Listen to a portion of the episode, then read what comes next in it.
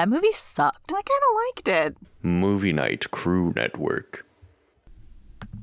You may write me down in history with your bitter, twisted lies. You may trod at me in the very dirt, but still, like dust, I'll rise. Does my sassiness upset you? Why are you beset with gloom? As I walk like I've got oil wells pumping in my living room. Just like moons and like suns with the certainty of tides, just like hopes springing high, still I rise.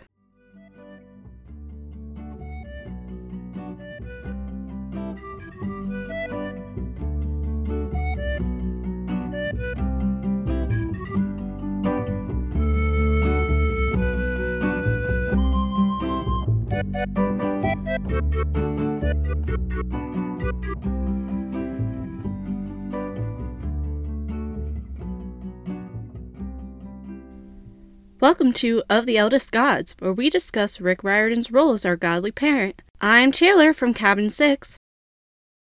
It's just Taylor this week. Uh, rather than a regular episode like we would release on Thursdays, we decided to take this chance to celebrate Women's History Month as International Women's Day is on Monday. I am excited to be able to have this platform to be able to talk about women that are important to us. As a female identifying person, I've had to look to books a lot of the time to find the role models that I truly needed. So I just wanted to recommend some people to read throughout the rest of this month. While we will continue our episodes like normal, I wanted to give a spot to female authors as well. Before I list anything out, I want to recommend a specific book for those of you looking to diversify your reading, diversify your past knowledge, and that would be A Black Women's History of the United States by Daina Ramey Berry and Kelly Nicole Gross.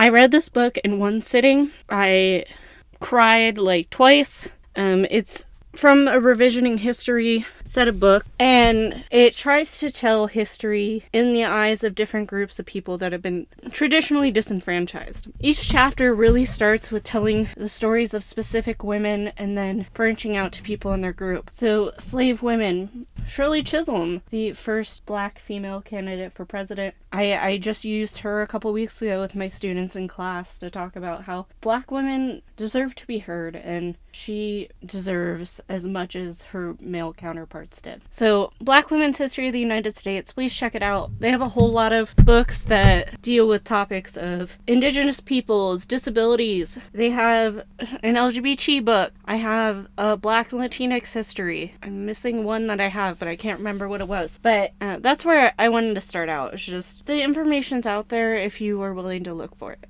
Unfortunately, our school systems aren't set up to really teach these stories right now, and we can all just push for change. It is our job to not be complacent and to look for these stories in our curriculums. I know my first book when I entered high school was To Kill a Mockingbird by Harper Lee, and I had just moved to a new school, and it seems strange that a book with such a heavy topic could mean so much to me at the time being able to sort of forget my problems and delve into this world that I am been blessed not to live in. Even though there are obviously problems with To Kill a Mockingbird, it really helped me recognize how far we've come and how much farther we have to go. And for that, I'm grateful for Harper Lee's work. I'm trying to just go through these authors that have meant a lot to me. Um, another one I want to bring up is a short story called The Yellow Wallpaper by Charlotte Perkins Gilman. I read that my sophomore year of college in my history of mental illness class, and it's about a woman basically being told she was mad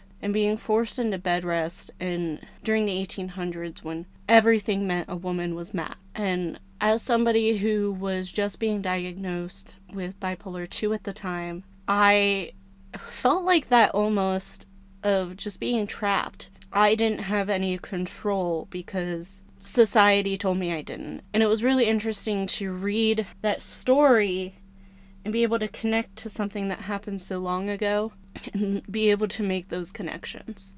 There are some that like we might not necessarily think about immediately. People like Anne Frank who left behind her thoughts and feelings that we were we get that view into the life of a girl hiding fearing for her life and then to go on to lose her life. Women who have that strength, because at that point, yes, she was a woman. She was forced to grow up way sooner than she had to, but we have her voice, thankfully. Um, Lois Lowry, she's somebody that I read the Giver series and specifically Gathering Blue, which was about a young girl feeling like an outcast in her society. It definitely spoke to me as a girl at the time, not really being able to figure out where I fit in specifically. I will mention the obligatory Bronte sisters and Jane Austen. I am personally not a huge fan of either group's books, but I've seen how they can change a person's world in a page. I've seen people so drawn into their books that they can sort of leave the world behind for a little bit. People like Alice Walker, who wrote about just the pain in the world, pain especially black women have faced and continue to face. Putting it out there so that people have to acknowledge that it exists rather than ignoring it. People like Mary Wollstonecraft and her daughter Mary Shelley writing for women's rights, and then Mary Shelley going on to write one of the most classic books of all time, Frankenstein. Still breathing life into so many media today. We see it in movie adaptations, we see it in books, we see it in shows, we see it in pictures, continuing to surprise people. I think about Goodnight Moon and Margaret Wise Brown having divorced parents and being able to sort of read that book and think about saying goodnight to things that my parents themselves can also say goodnight to. Of course, specifically thinking about the moon, having that connection, knowing that even though we weren't together, we were connected by something.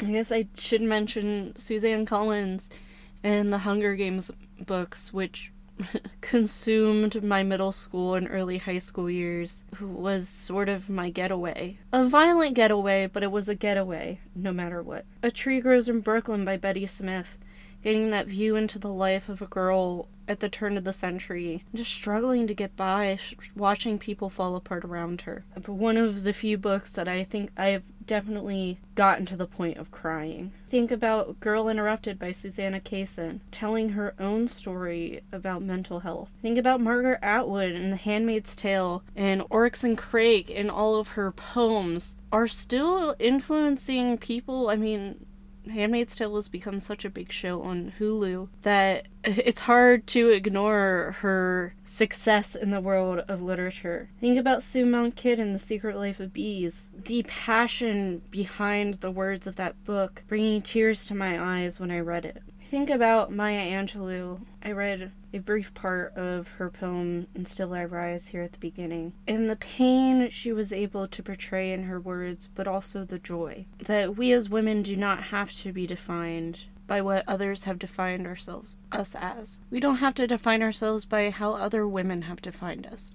We are who we are, not who they say we are. And that's why, for me, it was important to have this episode. I know I just was throwing authors out here like Zora Neale Hurston and Kate Chopin. It's just women that have affected me through their writing that I never would have expected to really get drawn into. We are drawn into the things that end up touching our hearts. We might go into a book and expect to love it because our friends love it, but it might not touch us. Whereas books like A Black Woman's History of the United States, yeah, it was nonfiction, but it was probably the most powerful book I've read in a long time. Uh, here at Of the Eldest Gods, we are strong believers in women's rights being humans' rights. But also, I do want to take this moment to say that trans women are women too. And while none of the women I mentioned today were trans, I do want to recognize that they are out there and their voices deserve to be heard as well. We take a strong stance here about a lot of things concerning acceptance, and that is probably one of that is one of the biggest things that we will continue to say here is that everybody has a place in our community, no matter what certain terrible children's authors decide they have to say and ruin their books for everybody. Please don't feel like you're out of this community just because some women say you aren't. Trans women are women. And this is your month too. Just take a moment this month and if you don't read anything else, heck, if you don't even follow along with us uh, in The Lightning Thief, take a minute, just read something by a woman. Read a memoir, read a poem. Honestly, poems are one of the best ways to feel. Just take that time. Uh, we we are giving you this time by not having a full podcast this week because it's important to us. And I hope that as people who are listening to this who enjoy our content that you understand how much this means to us for you to take that time. Continue to make space for women of all types, no matter race, sexual orientation. Women are women and deserve to have the same platform as I do right now sitting in my closet. As a white woman, I understand my privilege and I want to challenge every one of you to especially look for voices in the black community, in the Latinx community, in the LGBTQ plus community. If you do nothing else this month, I ask that you do that. And I guess it's time for me to get out of my closet.